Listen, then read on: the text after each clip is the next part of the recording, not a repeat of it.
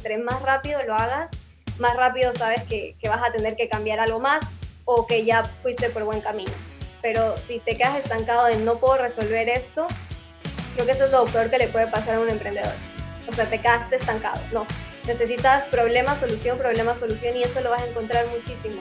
O sea, por un problema encuéntrale 10 soluciones y apuéstale a las tres más importantes.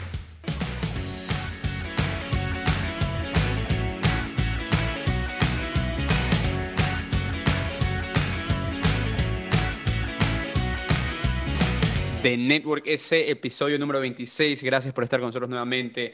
Nueva semana con The Network. Eduardo Molestina y yo, Mario Larrea, conversamos con Andrea Osorio el día de hoy. Una, eh, Andrea Osorio fundó Comuni Academy en Guayaquil. Y con Eduardo estábamos hablando un poco del tema, es una idea bastante interesante. Es una compañía que ya pasó por su versión beta, que como nos cuentan eh, Andrea, no despegó.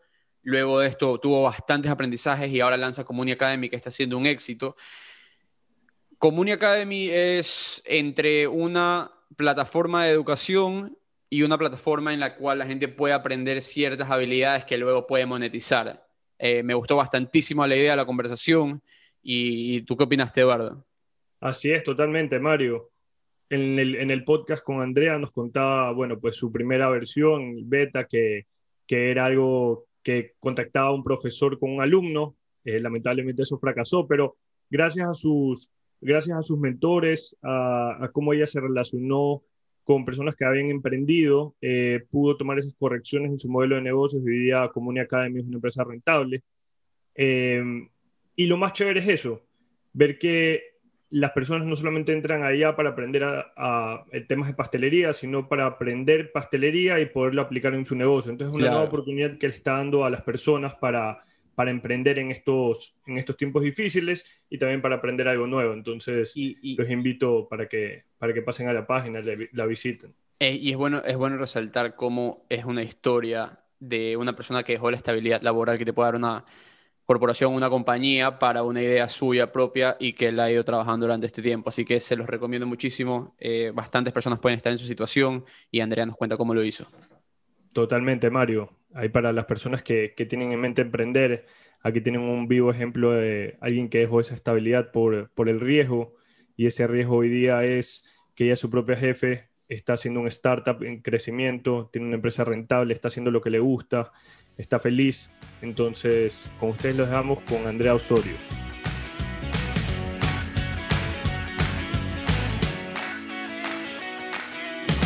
Lo primero que tienes que hacer es estar seguro de que, de que quieres hacerlo. Entonces, bueno, realmente no, ni siquiera tan seguro, simplemente correr el riesgo, o sea, estar dispuesto a correr el riesgo, porque yo decía, tengo mi puesto de trabajo, estoy bien, y dije, ok, eh, no me siento tan cómoda, me gusta, pero quiero algo más, quiero sentirme, no sé, de alguna manera como que viva, como que, como que quieres tomar tus propias decisiones, quieres sentir que estás haciendo algo más, y cuando pues dije, tengo este proyecto, ¿qué, qué, qué pasa si lo hago? ¿Y qué pasa? Y vi el otro lado también, ¿qué pasa si todo sale mal? Entonces mi mente siempre estaba en, bueno, si sale mal, eh, lo peor que puede pasar es que regrese al lugar donde estaba y al lugar donde estaba estaba bien. Entonces ese era como que mi pensamiento de, ok, vamos a arriesgarnos.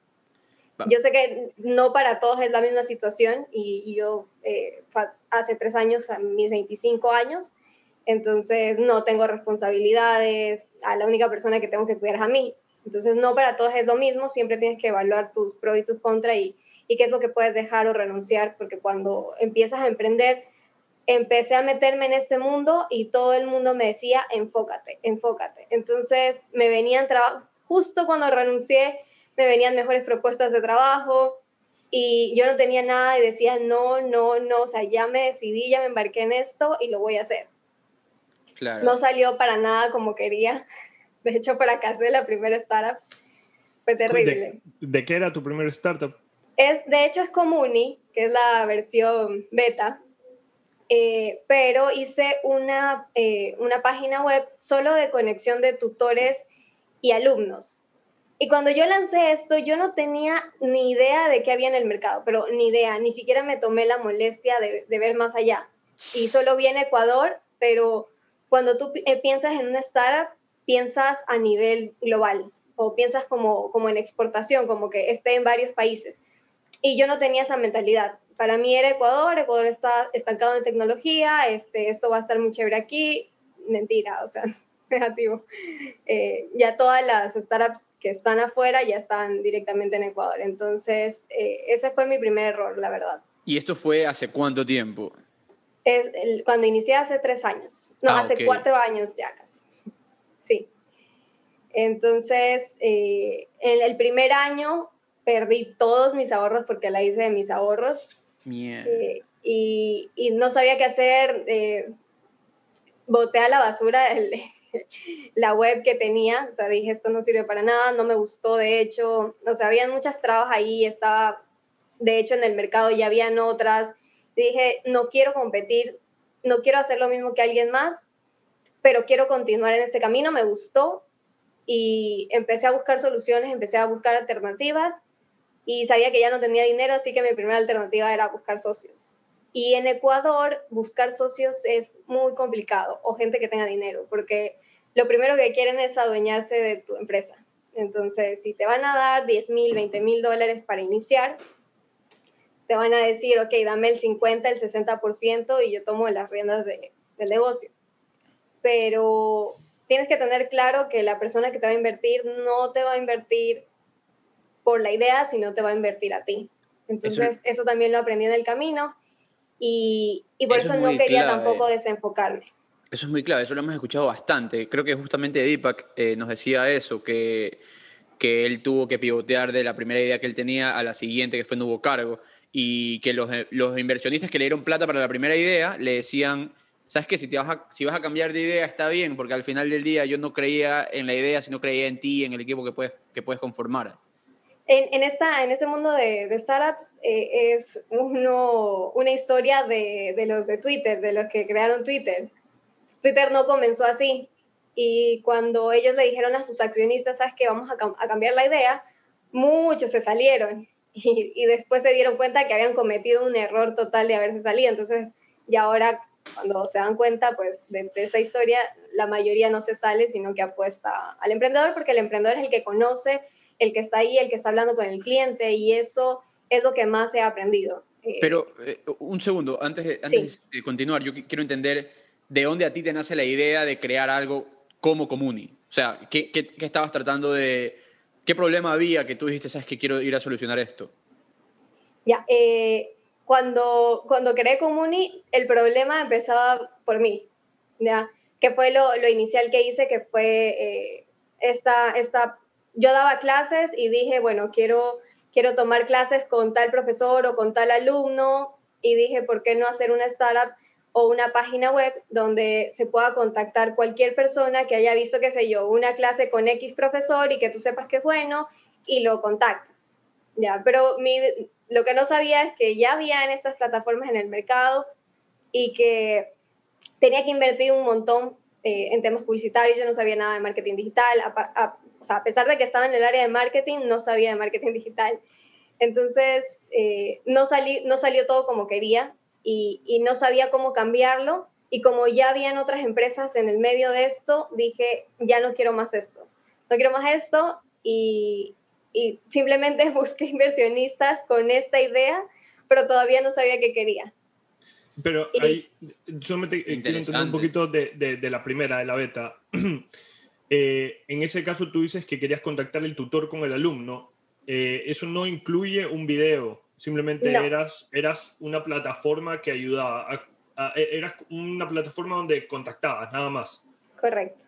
Una de las cosas buenas que yo saqué ahí es que yo para eh, ganar la atención de las personas empecé a contactar personas del medio como eh, personas que trabajaban en Unilever, que trabajaban en empresas en multinacionales y les empecé a hacer lo que ustedes hacen ahorita, les empecé a hacer eh, o llamarles, decirles dame una clase gratuita y yo los exponía y tenía pues personas que ya me seguían y que estaban pendientes de los webinars que estábamos haciendo.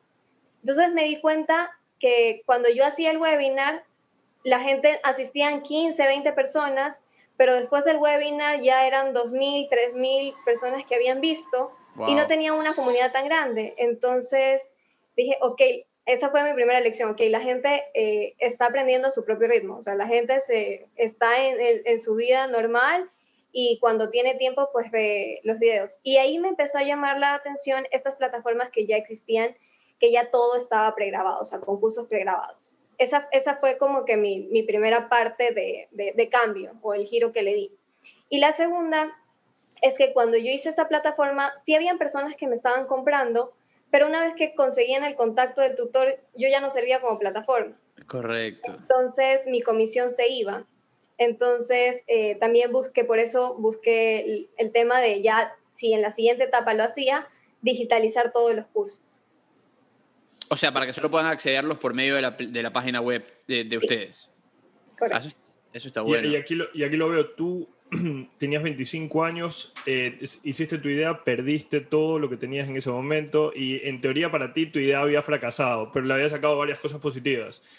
Sí. ¿Cómo haces en ese momento y decís, o sea, es que voy a seguir con lo mismo, lo voy a mejorar y voy a ir a buscar a un inversionista? Me interesaría saber cómo fue ese pitch que le dices a alguien para levantar capital cuando tienes atrás, en este caso, una, un intento fallido y esa persona va a seguir confiando en ti. ¿Qué, qué le dijiste que le ibas a hacer claro. en ese momento? Nadie sabía que Comuni no estaba funcionando. O sea, a, a, es chistoso, pero sí, yo, yo hacía webinars constantemente y la gente pensaba que todo estaba muy bien y como había recurrencia, pues eh, me apalanqué de eso. Yo nunca le dije a nadie, sabes que esto, esto no está funcionando. Bueno. Entonces, la, la primera persona que yo contacté eh, fue una persona eh, de un Capital Venture de, de, aquí de Ecuador. O sea, el Capital Venture está afuera, pero eh, es una persona de Ecuador que me la refirieron y él me dijo, mmm, no te puedo invertir en tu empresa, necesito que estés facturando al menos unos 10 mil dólares mensuales y yo, ok, claro. estoy perdida con esto. De ahí, este, entre otras personas que contactaba, también lo mismo, querían la mayor porción de, de, del capital y dije, ok, no. Entonces, pensando, dije, necesito gente como yo que esté dispuesta o que tenga dinero, que esté ganando bien, que esté dispuesta a, a digamos que arriesgar un poco de, de, de, su sueldo mensual y tener esto en un año realizado, lo, lo, que ya estaba mentalizando un poco hacer, hacerlo a un año. Entonces, eh, la primera persona que me salió fue un amigo que que pues ya lo conocía hace bastantes años y que eh, estaba involucrado en el tema de educación. Cuando le comenté de la idea, pues él ya, él ya sabía sobre Comuni y lo que le dije fue que quería mejorar la plataforma porque pues no había tenido una inversión inicial muy buena y qué tal le parecía la idea. Entonces él, él a ojos cerrados me dijo, sí, me encanta, vamos. No me pidió plan, o sea, aquí no pides plan porque no lo tienes, no me pidió nada. ¿Crees que es necesario tener un eh, un socio técnico eh, como parte del, emprendimiento o puedes, no sé, outsource la persona que te hace la página web, la persona que te mantiene la aplicación? ¿Cómo ves ese tema? Siempre depende. En mi caso, eh, mi plataforma no es el motor. Yo eso me di cuenta mucho después. Yo pude haber iniciado con algo mucho más sencillo, mucho más básico mi, mi, mi, plataforma es una linda portada porque yo no vendo mi, mi plataforma, yo vendo el, el contenido. O sea, el, mi propuesta de valor está en el contenido, no en la plataforma. Pero si tienes eh, como, qué sé yo, Uber o, o tienes a alguien en, en, la parte de, de Cabify o todas estas plataformas digitales, que claro. el motor es la plataforma como tal, 100% necesario. 100% necesario porque eh, es muy difícil conseguir alguien que esté 100% permanente ahí y que tú eh, empiezas a hacer mejoras. Nadie conoce bien el código y si sale esa persona e ingresa otra y pasa algo malo y se te cayó la plataforma, chao, te fuiste. Y bueno, pues cuenta, entonces empiezas con el pitch, te, te, te hacen la inversión inicial entre ellos y, y inicias. ¿Y qué pasa luego? ¿Con, en cómo, qué, qué cambios hiciste? Eh... Ya, ahí sí, el primer error que yo cometí fue no evaluar el mercado a nivel internacional. Entonces dije, voy a hacer esto, empecé a buscar las plataformas más grandes que ven en el mercado y saqué a Udemy, saqué a Platzi, saqué a Creana, saqué a Doméstica, que estaban ya aquí en Latinoamérica. Y les hice una evaluación total, desde cómo eran las contrataciones, cuáles eran las clases que estaban dando, los tópicos, cómo se habían posicionado, todo. Y dije, no quiero jugar en, no quiero jugar en lo mismo, ¿ya? Y no quiero meterme en lo mismo y empecé a ver en redes sociales que era eh, de loco, ¿no? Que era lo que más me llegaba a mí y me empezaban a llegar muchos temas, obviamente que yo sigo temas cosméticas, eh, de peluquería, temas de postres, aunque no soy pastelera, y empecé a buscar influencers y me di cuenta que estas categorías, y era una percepción mía, que estas categorías generaban mucho engagement y tenían muchísimo contenido. Entonces, eh, lo primero que hice fue eh, crear una página falsa en Facebook y lancé unas pautas eh, con cursos ficticios de, de, estas categorías y con varias categorías ¿no? que yo tenía en mi mente y cogí las tres que más habían tenido registros. Entonces, esas son las categorías. ¿a qué, te ¿A qué te refieres? A ver, yo quizás no entienda porque no, no, no estoy siguiendo un poco el tema, pero creas la página ficticia en Facebook, creas estos concursos y que la gente, que la gente comente y diga, yo quiero ganarme la clase con tal persona. Era una pauta de registro. De, por ejemplo, yo pautaba eh, curso de maquillaje, eh, no sé, curso de maquillaje tal día. Y estás interesado, regístrate. Entonces hice esas pautas para ver cuántas personas estaban interesadas. Le invertí como tres dólares en tres días y tuve como más de 100 registros. O sea, fue súper bien. Pero no evalué, no evalué precios, no evalué nada, solo, solo lancé eso así. De ahí los precios los fui evaluando después. Solo quería ver cuáles eran las categorías que más se movían. ¿Y cuáles eran las categorías que más se mueven? Eh, justamente las que tengo ahorita, que son eh, pastelería, cosmética y bienestar. Eso, eso te iba a preguntar, porque me parece bastante interesante, y cuando ahora estábamos hablando de este tema, que parecen que son categorías eh, bastante enfocadas más en las mujeres. Y yo eh, me pongo a pensar si esto es a propósito, porque las mujeres quizás tengan más facilidad de gastar en cosas que les llaman bastante la atención, o no sé, ¿qué opinas de por qué no, no, no tienes categorías que tú digas, no sé, qué sé yo, algo que, aún, que sea específicamente para hombres, como maquillaje específicamente para mujeres, algo que sea específicamente para hombres? ¿No, no, no, no les atrae este mercado? ¿Cuál es lo que sucede ahí? Cuando, cuando hicimos esta pauta, eh, la lanzamos para hombres y mujeres. Hasta puse barismo, hice varias cosas, y lancé varias categorías. Pero estas tres eran las que más se me habían llenado y el 90% de las personas que se habían registrado en estas categorías eran mujeres. Entonces, yo jugué en, ambos mercados con, con varias cosas y, simplemente se quedó el mercado de las mujeres ahí y pues algo que, que, me gusta a mí, que digamos que tengo una fin más de, de eso y, y, dije, no quiero, de alguna manera, si ya estoy haciendo un mercado para mujeres, me parece súper chévere como marca que se quede con un mercado solo o específicamente para mujeres. Aunque pueden haber hombres, claro está, que si hay hombres que se les gusta el tema de maquillaje o peluquería, o sea, hay Correcto. todo. Pero mi enfoque como marca, dije, ok, si ya el 90% del mercado de, que se está registrando de manera que yo no les dije nada, ni los dirigí, ni, ni, ni yo hice influencia para que se registraran mujeres, me está diciendo son mujeres, entonces yo me quedé con, con ese nicho. Has, has encontrado tu nicho. Me parece chéverísimo porque destinas todos tus recursos hacia eso, no, no estás divagando por otras cosas. Y eventualmente va a coger más tracción tu página que podrías llevarla a otros, otros eh, segmentos. Y ahí es donde va la siguiente pregunta.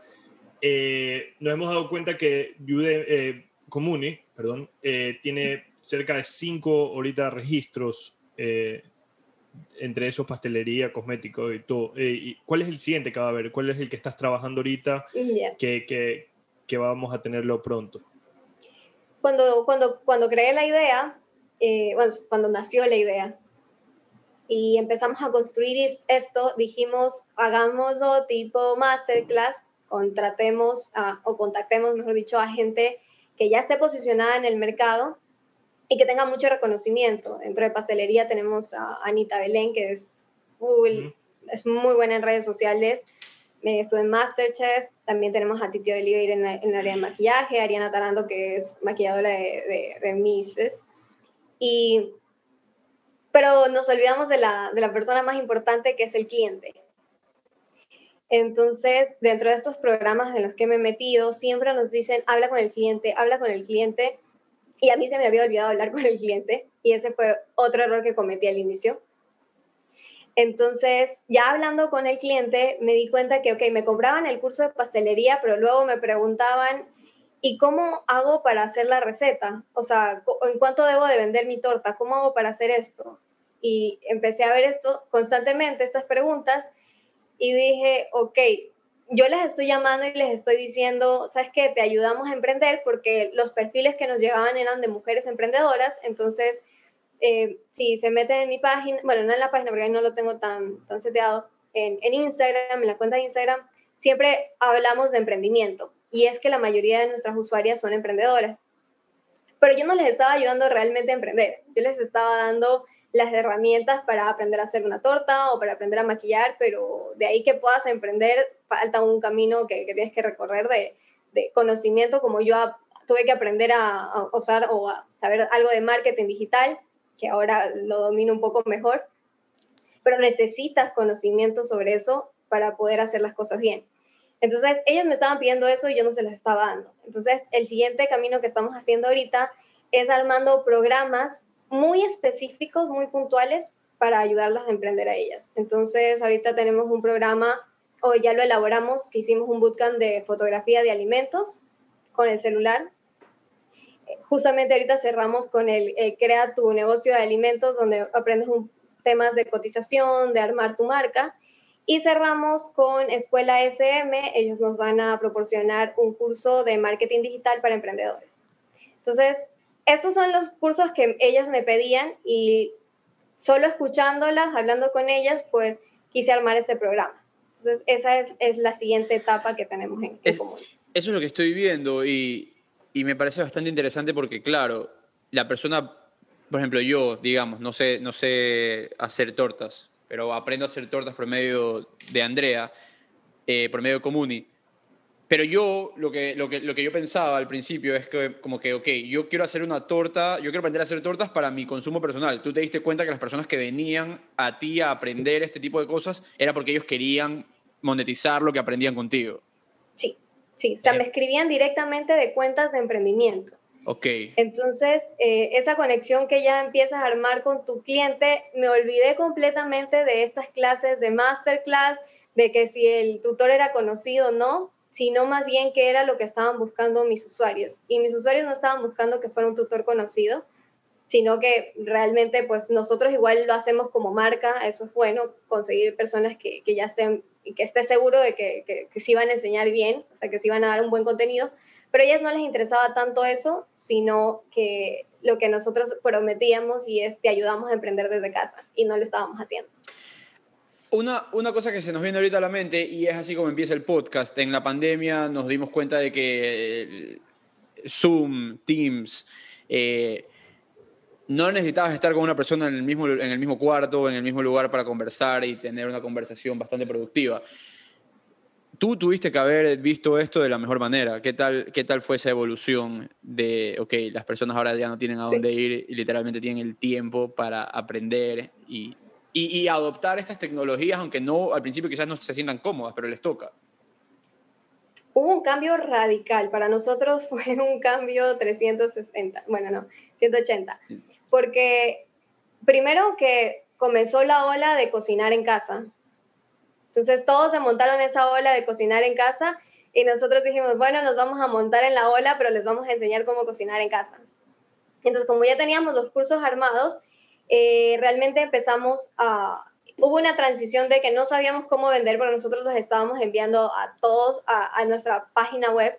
Y resulta que en Ecuador todo el mundo tiene un montón de consultas porque nadie conoce bien sobre educación online. Entonces, cuando les mandamos a la página, no teníamos ninguna venta. Entonces eh, cambiamos la estrategia y dijimos, vamos a enviarlos a mensajerías de Instagram para poder tener contacto con ellos y después les explicamos todo el resto de la plataforma. O sea, ni siquiera se tienen que complicar. Como les dije, mi plataforma es una linda portada, nada más. ¿Qué usan? ¿Zoom? No, la plataforma propia de Comuni. Ok, ok. Sí. Entonces, eh, cuando ya empezamos a, a hablar con los usuarios, nos dimos cuenta que tenían un montón de dudas antes de la pandemia igual y nos preguntaban dónde es el curso y les decíamos, no, es por una plataforma y de igual manera te seguían preguntando, pero ¿en dónde es? ¿Y a qué hora es? Y cuando pasó todo esto de la pandemia, ya las preguntas no eran ¿y dónde es? sino las clases son por Zoom o son por Instagram, son en vivo.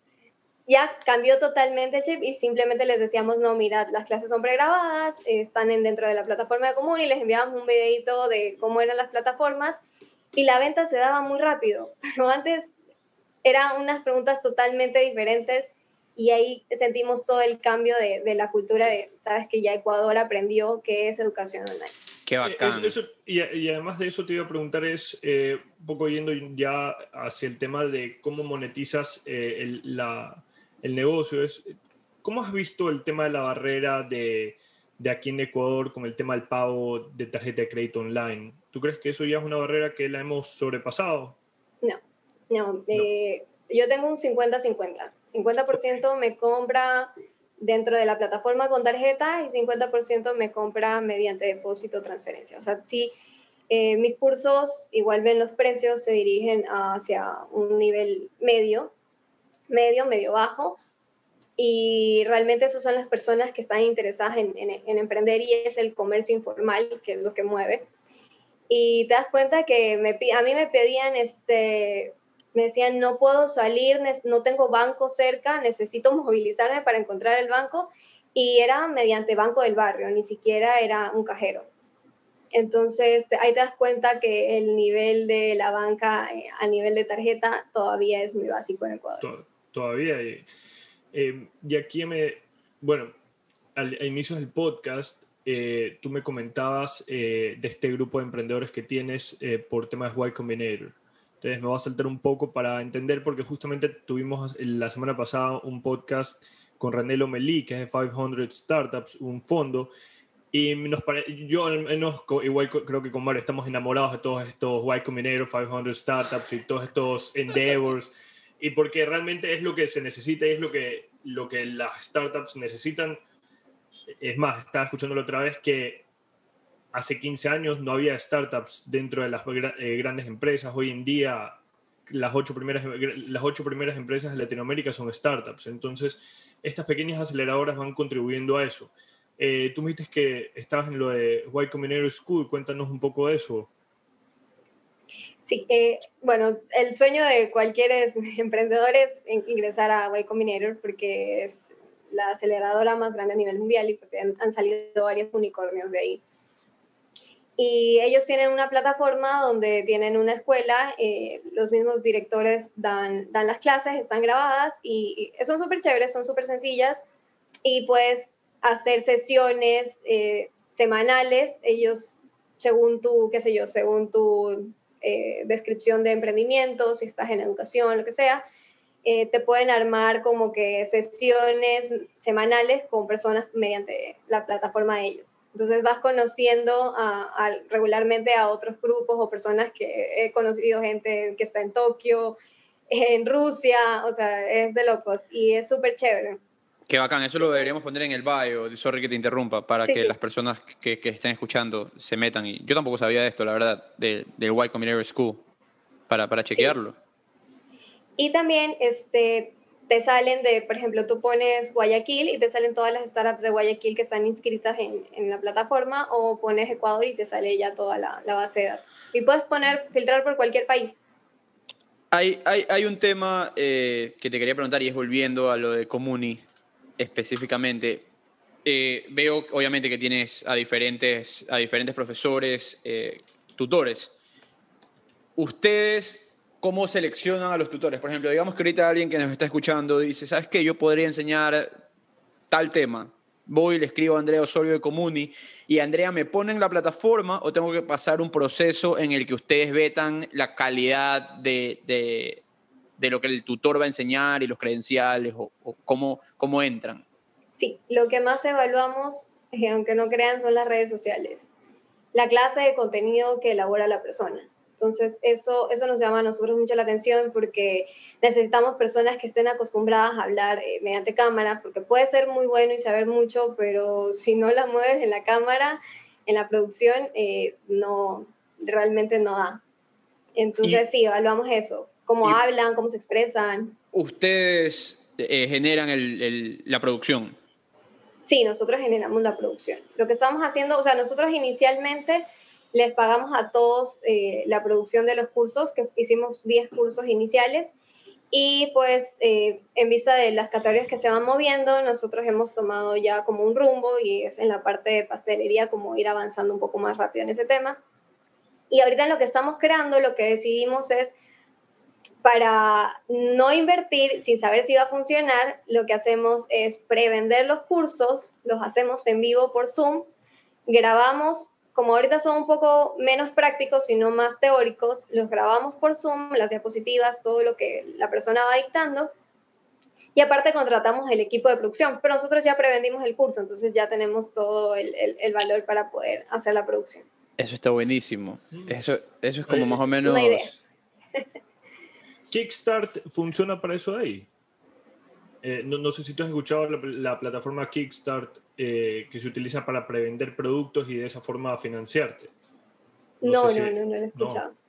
O sea, pero es que, por ejemplo, nosotros, digamos, el podcast quiere sacar una conferencia por Zoom, la prevendes y de ahí tú ya sabes más o menos quién quiere entrar y, y, qué tanto puedes invertir para salir, obviamente. Sí. Eso, eso, y ahí empiezas a a generar todas tus estadísticas de, bueno, inviertes tanto, este es tu nivel de conversión, etcétera. Y ahí ya sabes si funciona o no.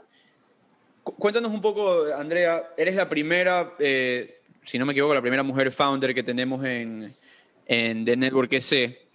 Y, y nos estabas hablando un poco del grupo que tenías con otros founders, de que no hay muchas mujeres en, en, este, en este tema específicamente en Ecuador. ¿Por qué crees que no pasa?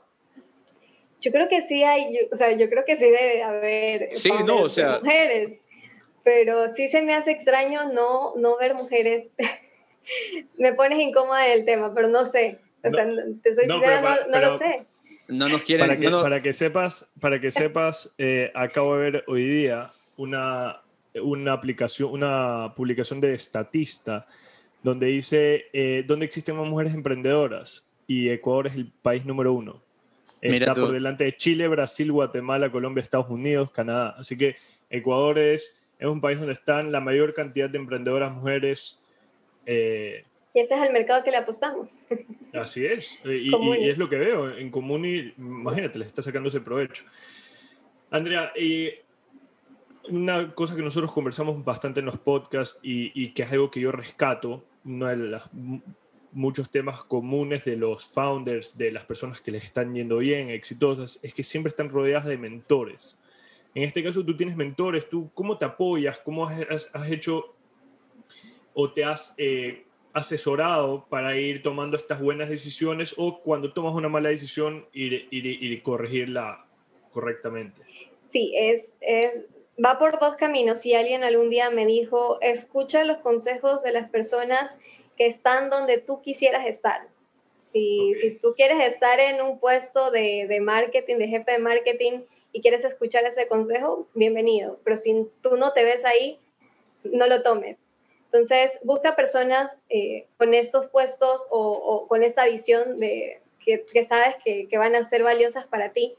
Y lo que he hecho es algo medio loco, es escribir por LinkedIn a gente a gente que, que ha construido startups, eh, que han estado en, en, One Combinator, que, han, que ya tienen millones de, de, dólares en inversión. Y es loco, pero te responden. Y, y, pareciera que no te van a dar ninguna cita, pero sí te la dan y se toman el tiempo de hablar contigo porque ellos en algún momento estuvieron en tu posición.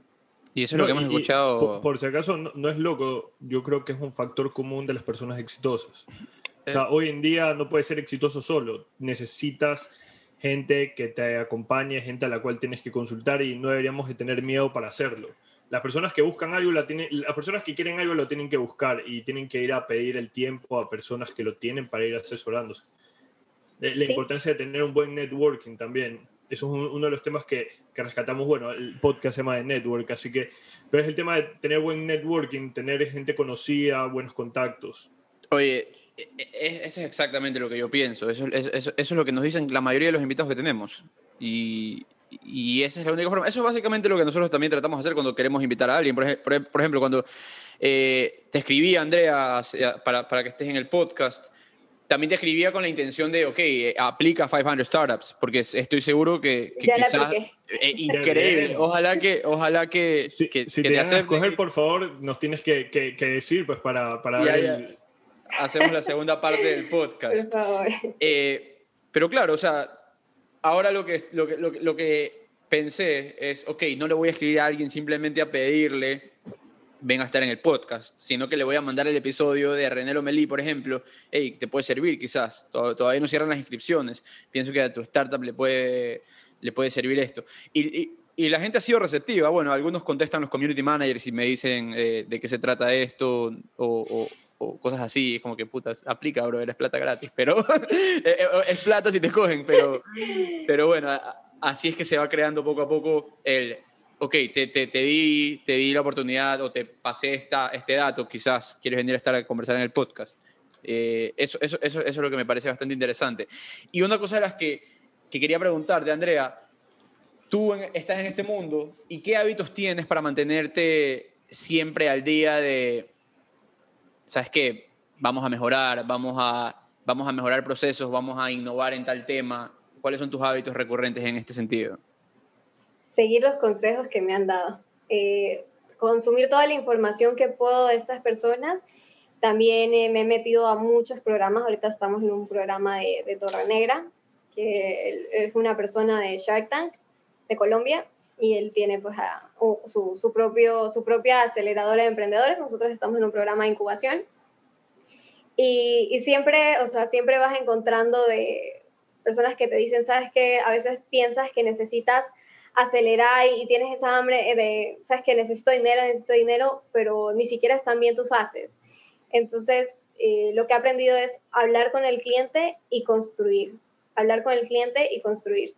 Porque si no lo haces así, estás creando algo que, que al final no va a, a, ser acelerado. O sea, tú puedes tener una, una percepción de tu negocio, pero eso no significa que se pueda acelerar.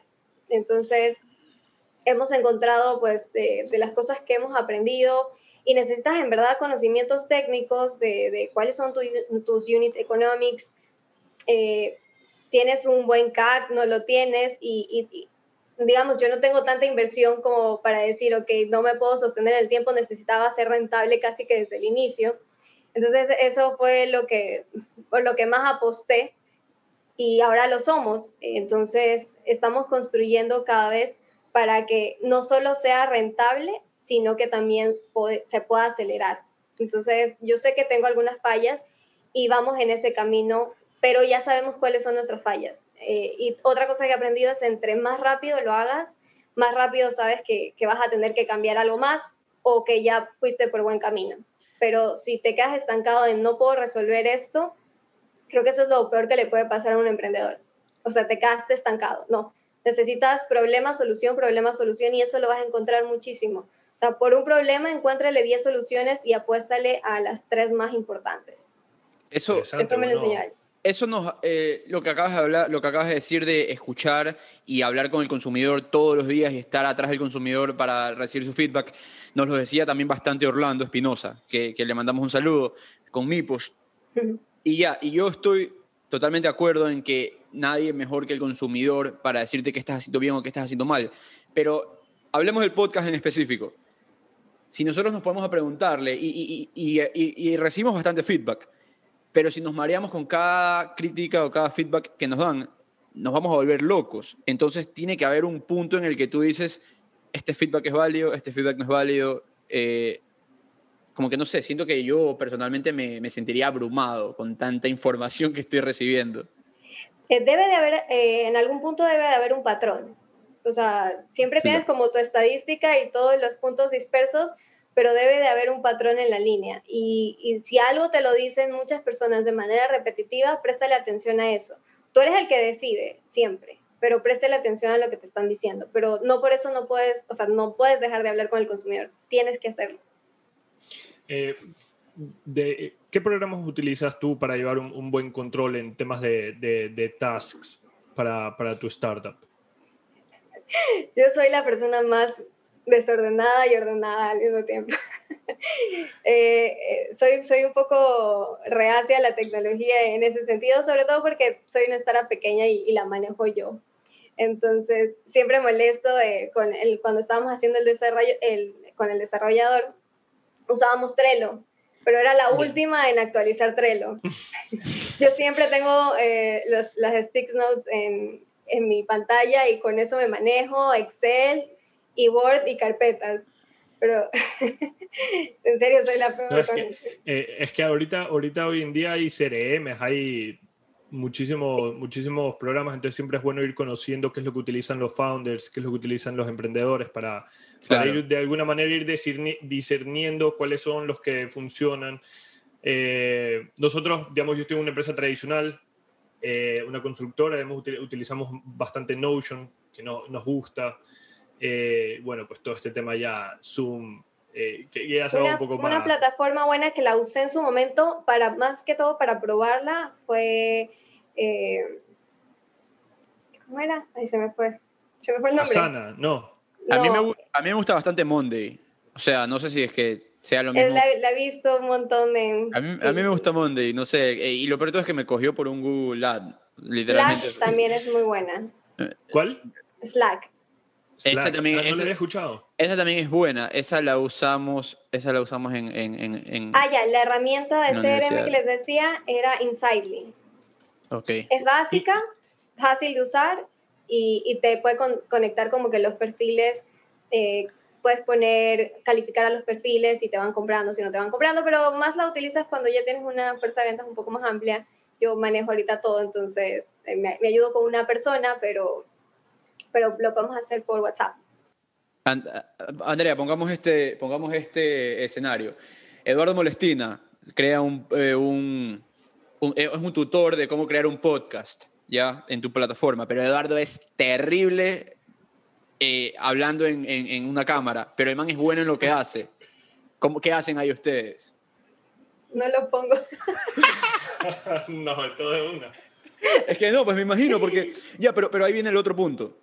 Tú tienes una persona que es increíble hablándole a la cámara, pero quizás no, no es la mejor o el mejor en su campo, quizás su reputación no es tan buena, pero si te explica bien el tema, lo pones. Sí, sí, sí. Puede, haber en el tema de mentorías, eh, tratar de ayudar a, a, lo que eventualmente va a ser tu producto. Eh, ¿Has pensado en eso? O sea, personas que, como dice Mario, pueden tener muchísimo conocimiento, pero simplemente no, no, no saben cómo transmitirlo. Y tú le dices, mira, eh, yo te financio tal cosa y, y lo vamos descontando de, de, de, los futuros cursos que tú hagas, una inversión para ti mismo. Porque al final del no hemos pensado como que en abrirnos tanto ahorita, sobre todo para mantener la calidad de, los cursos que tenemos. yo creo que al inicio necesitamos asegurar de que el contenido sea muy bueno para que las recomendaciones que nos hagan desde un inicio sean buenas. Entonces, siempre revisamos el contenido. Antes de grabar cualquier cosa, eh, esta va a ser la lista de, de, lo que vamos a ver, si aprobado, no aprobado y gracias a Dios tengo bastante conocimiento en, en, muchas cosas, por lo menos de creación de negocios. Entonces sé que necesita ir y, sé qué cosas le, le, harían falta en el caso de que no me lo hayan puesto. En temas ya de, de pastelería, no, pues, pero, pero sí, sí tratamos de estar ahí en, en todos los temas que nos pasen, qué es lo que se va a dictar, pero nos interesa mucho que tengan una buena disposición con la cámara porque es muy, muy complicado grabar. Es vital. y es costoso. Entonces necesitamos que fluyan rápido. Andrea, muchas gracias por tu tiempo. Eh, tenemos estas preguntas con las que terminamos. Eh, la primera, ¿qué es la innovación para ti? Sencillamente, en pocas palabras. Eh, la innovación para ti es como dar ese paso a entregarle algo que el consumidor estaba esperando, pero que no lo sabía o que no lo tenía. Válida. Eh, ¿Nos puedes recomendar dos libros eh, o eh, en esta vez ya, ya hemos ido un poco expandiendo esta pregunta? Igual sí me gustaría que sean dos libros siempre, pero si tienes blogs, si tienes newsletters, si tienes apps, si tienes lo que sea que te utilices tú para siempre mantenerte informada o algo que te ayude a, a tu emprendimiento, por favor, recomiéndanos. Sí tiene uno muy bueno, eh, ¿Cuál? Que tiene YC. Ya. Creo que en YC van a encontrar de todo, la verdad. Eh, y en los grupos también de emprendedores, así que quienes quieran unirse. Pero, eh, esos, bueno. son, esos son para los privilegiados, para los emprendedores. Aquí tienen que ser para los que queremos 10. ser emprendedores.